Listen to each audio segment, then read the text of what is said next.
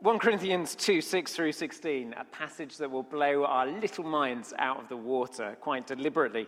And we're going to pick through that in a second. But let's pray before we get into God's word. Father, thank you so much for the grace and privilege of being your disciples today. And we pray that you will elevate us to the status of understanding your word today and living under its power. In Jesus' name, Amen. We have the mind of Christ. Extraordinary summary to this passage, isn't it? Now, you've got to remember the context that's going on in Corinth to get anything like a handle on this. Do you remember who Paul's been dealing with in Corinth? Do you remember what the situation's like? It is a place full of people who think that they are, it's a word beginning with W, the wise, the wise ones, people who think that they're wise. They would stand up in the markets and they would do wonderful speeches full of eloquent reasoning and rhetoric. Wise. And one of the great criticisms that Paul's having to deal with as he writes this letter is Paul, you're this little guy, balding, middle aged, fatting, bit of a bit of spread going on there. You're not really as wise or as clever as the other people we've got going for us. We can flick over onto Five Live on our radio, and it sounds better than you on the London owned station. yeah, are you sure that you've got what it takes to be the wise one here? And last week, Dennis was looking at the wisdom of human beings versus the wisdom of God. And he was talking about how God's wisdom is, is so wise we can't even get close to it. And even what might be seen as God's foolishness is way wiser than our, wisdom. And, and he culminated that passage in, in saying, Look, God chooses foolish things to shame the wise. You, you might not have been a great intellect before you came to Christ. But God calls you. You may not be a, a great rhetorician in a, in a Greek marketplace, but God calls people that He can work with. People generally who have enough of a weakness that God can get in there and show His glory through. But this week, Paul is going to uh, explain to us and to the Corinthians that he's not conceding the ground, though. It's not just that God chooses weak people um, to shame the wise, and, and therefore we're left not as clever as those doing their documentaries on Channel 4 or something like that. Instead, what we have is a totally different quality of wisdom that we're able to access than the human rhetoricians are able to access today. So here we are in verse 6. We do, however, speak a message of wisdom among the mature, but not the wisdom of this age or the rulers of this age who are coming to nothing. No, we speak of God's secret wisdom, a wisdom that's been hidden and that God destined for our glory before time began. Now, this is probably the verses that C.S. Lewis had in mind when he was writing his Lion, the Witch, and the Wardrobe story. And do you remember Aslan's on the stone table, the Christ figure of the story? Uh, and according to the deep magic, he has to die because he's taken the place of a traitor, and a traitor must pay with blood for their crimes. Aslan, the lion, the Christ figure, has taken the place of Edmund the traitor and lies there on the table. But what the White Witch, the satanic figure of the book, doesn't know is there is a deeper magic from before the dawn of time. And this is what Paul's saying. There is secret wisdom in the economy of God, which is so special, has been so hidden, that no mind or ear or, or eye has seen, heard, or conceived what God has got in store for us. No one who's been around has understood this stuff. If they had understood it, they would never have killed Jesus. Why? Because killing Jesus was the ultimate backfiring tactical move of an enemy who since then has been utterly defeated. Killing Jesus was the ultimate backfiring tactical move of an enemy who since then has been defeated. If they knew that killing Aslan on the stone table would result in him coming back to life again the next morning and leading an army to a tumultuous victory that would vanquish the White Witch, they would never have killed him on the stone table. If they knew a sucker punch was coming, if the people who put Jesus on the cross had understood that as the teardrop falls from heaven and causes an earthquake on the ground in Mel Gibson's amazing analogy in The Passion of the Christ, and Satan is vanquished down to the place that one day for eternity he will spend his, his time in in a lake of fire, then Satan would never have provoked the cross to the point of the death of the one who was going to rise again.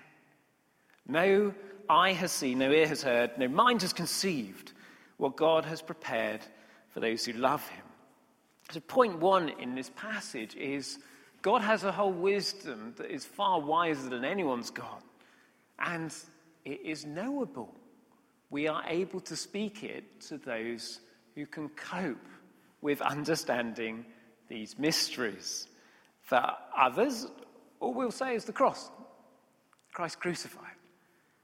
But if you've got a bit deeper with God, there are places you can go to and things you can begin to understand. Because the point of the cross isn't just to save you, it's to do something far more profound with you. And that's what the next half of this passage is going to be about. What do you think God has saved you for in this life? Have you, have you ever thought about that question? What's God rescued you and redeemed you for? Maybe it's to, for heaven, for eternity, to fit you with heaven to be with Him there, to fill up and populate His eternity. And that, that's part of it. He wants you to be there. Maybe it's that you can have life in all its fullness now and enjoy His incredible creation that He's made for you to be stewards of. Uh, and that's part of it life in all its fullness now. Cake on the plate while you wait and pie in the sky when you die. They're both ants. But that's how Dennis got the job, everyone. If you're listening online, the curates and hysterics, uh, one of the oldest jokes ever. So that, that, that's, that's why we employed him. it makes me feel better about myself. But neither of those things are the real heart of what God wanted when He came to earth in Christ. It wasn't just that he wanted to rescue us and stick us in his heaven. And it wasn't just that he wanted us to have life in all its fullness now.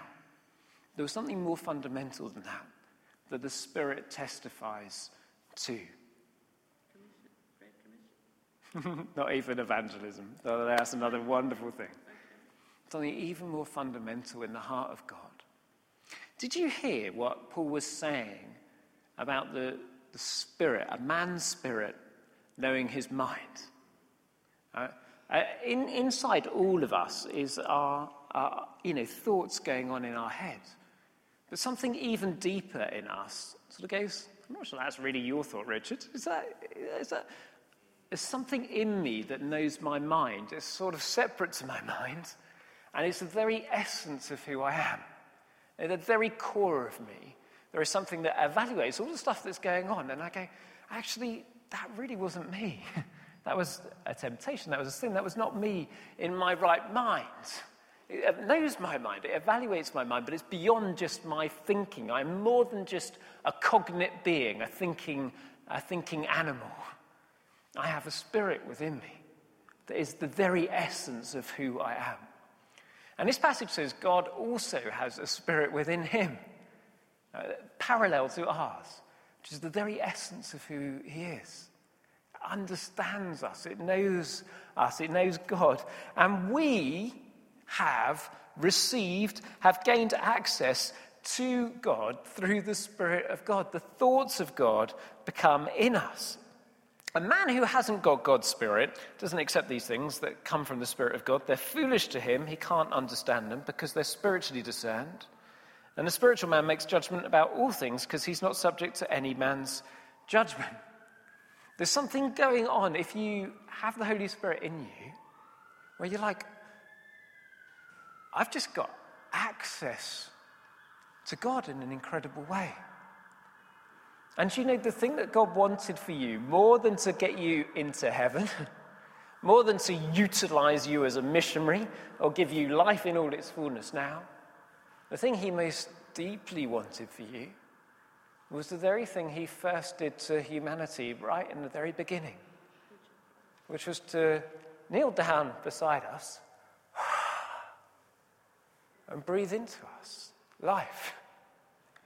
He wanted life for us, His life flowing through our veins, giving us an incredible harmony with Him, which completes us in a way beyond any other relationship possibly could do, and gives Him joy as a generous giver in a way that no gift He received could possibly give. The Spirit of God is God's gift to us. We couldn't have it as freely as we have it now until Jesus had gone up to the Father. I don't actually know why. but Jesus had to ascend to the Father before he and the Father together could send the Spirit to us, to live with us, to dwell with us, to be with us always, in us, and we in him. An analogy of that is imagine you've got a cup, and you fill this cup, this beautiful cup, up to the brim uh, with water. And then you place this cup full of water in an ocean of the same water. And that's a bit what it's like to have Jesus in you and to be in Jesus as well. You have Christ in you, the hope of glory, and you are in Christ, part of this great sea of His incredible Spirit. His Spirit lives in you, and you are in the Spirit. It's an extraordinary thing. This is what God wanted for us, for humanity, that we could be with Him. And all the cleverness that humanity can get to on its own, apart from that cup filled with water, apart from being in the ocean, just from the, the, the, vague memories of being in the image of God and the creativity that we have innate in our nature because we are made in His image through our science, through our creativity, through all these things, all the wisdom that we can accumulate on the one hand over here, even the cleverest person who accumulates things, or the most gifted artist, or the most amazing musician, they can only have a handful of it compared to the superabundance of the ocean of wisdom available through the Spirit of God. One man only walked around on earth with undiluted access to this body of extraordinary wisdom. One man only walked in harmony with the Spirit of God step by step speaking truth and bringing life wherever he went. One man only did all those things perfectly.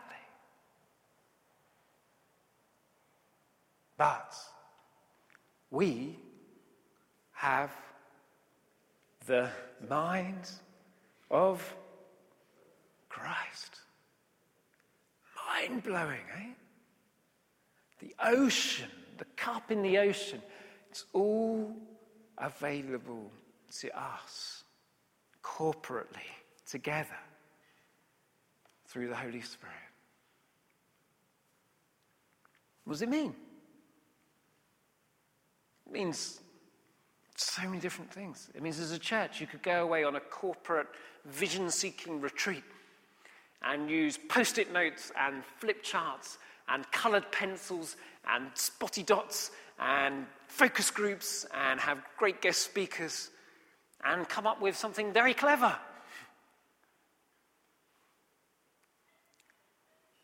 But in the next moment, you might be kneeling at the end of that session on your knees in a silent 20 minutes.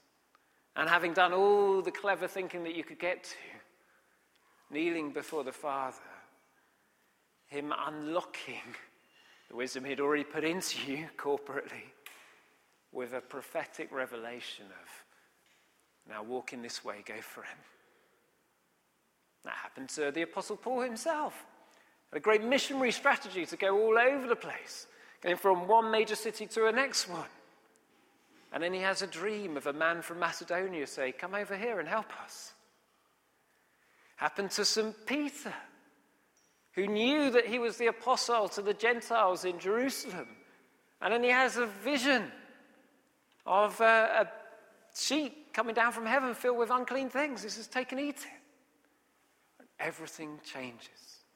We have the mind of Christ. It changes how we lead a church. Because the only really important thing is that we've heard from God and we're therefore obedient to whatever He's saying, however clever and corporately we can discern things, that we know that we've heard from God. It matters to me in my life, in my personal life, in my ethical, moral life. I, I can go to all the A level classes on religious education and ethics, or go to lectures, or do the University of the Third Age and do a course on contemporary lifestyle and think my way around all sorts of situations. But then I get to my bedroom and I open the book of God up, and the words leap out at me, and I go, Whoa, this is different to what I discerned in that room, but this is life. And I choose life. The word is alive, it speaks to me. It matters in my family life where the wisdom of this age might be to make sure you're protecting yourself from that person that you're living near to in community, or that person that you're in family with, or that sibling who might inherit more than you. And you think, oh, how can I protect myself?